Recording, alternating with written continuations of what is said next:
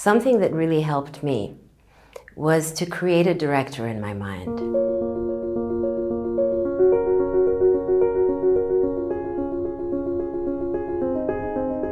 So, my director was sitting on a boat with a big gold medallion with a goatee and glasses, sunglasses. And um, I would always imagine the context of my life from the eye of the director. Now, how did it help me? It helped me to A, watch myself, and B, have an eye on what was going on from a bit of a distance. So if you create a cognitive eye, that's like a bird's eye view on yourself, and watch yourself, observe yourself, be a monitor to how you're behaving, and seeing whether the appropriate behaviors are exactly as you would want them to be. A lot of times you will see that there are things you're doing or enacting that perhaps are not your best self, your higher self. And the reasons are just natural triggers. It's not that you want to do that, it's just that it comes naturally and you're not thinking about it.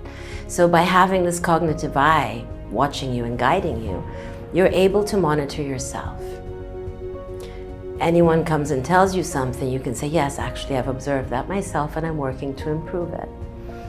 So, we are all able to, in fact, change anything we wish to change about our lives by ourselves. And what you want to do is become your own best friend.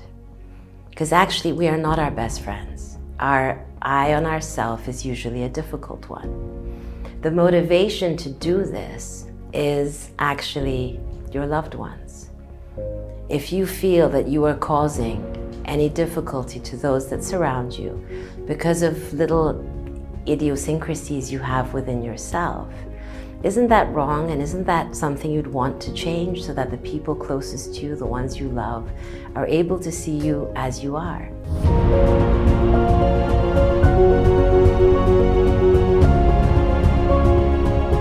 So I want you to ask yourself if you're tough on yourself, why?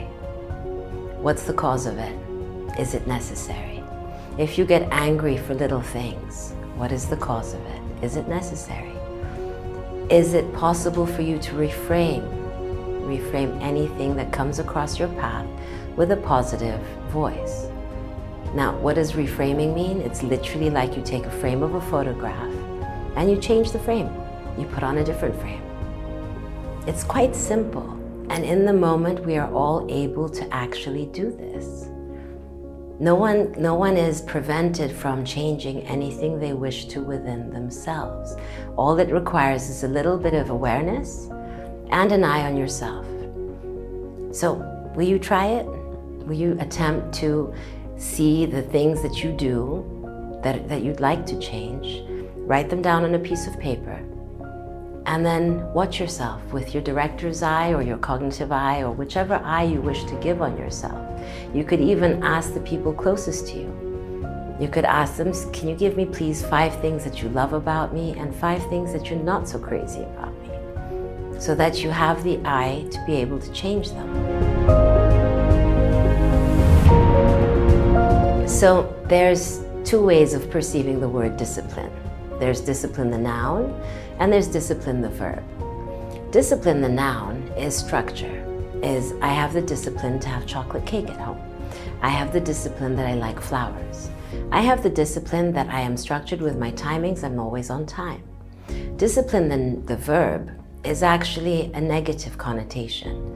Because you're running late, you start screaming at everyone else around you is not fair.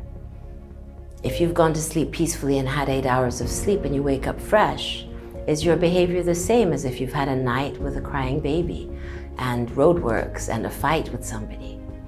The key is that your person has to stay intact whatever happens and allow that the boundaries that we maintain with others are proper.